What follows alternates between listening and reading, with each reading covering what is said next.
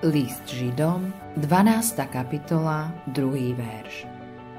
Hľaďme na Ježiša, pôvodcu a dokonávateľa viery.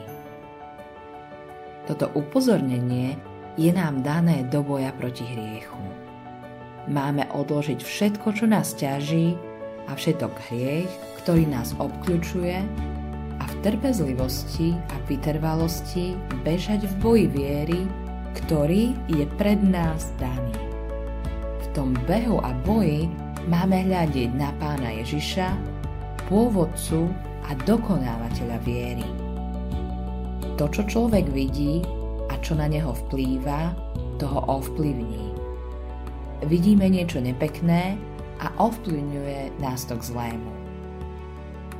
Vidíme niečo nádherné a dobré, pôsobí to na nás v dobrom smere pozeráme sa na pána Ježiša a začína mať vplyv na náš život. Mnohí ľudia na to v boji s hriechom zabúdajú. Prosia Boha o moc a pritom vedia, že svojou mocou nič nedokážu, ale aj tak stále trpia pádmi v určitých hriechoch a pokušeniach. Keď pokušenie prichádza, zamerajú sa naň alebo sa zamerajú na samých seba a chcú zvíťaziť tak, že prosia Boha o silu. Ale výsledkom je, že uprostred všetkých modlitieb sú pokušenia silnejšie a končí to opäť pádom. Takýto boj je odsúdený na neúspech, pretože v takomto boji s hriechom neberieme na vedomie to, čo nám hovorí Boh. On nám hovorí, aby sme obrátili svoj zrák na pána Ježiša aby som to vykonal, musím sa pozrieť, čo o ňom hovorí Božie slovo, pretože len tam môžeme vidieť pána Ježiša. Nemôžeme ho vidieť v našej fantázii alebo vo vlastných myšlienkach.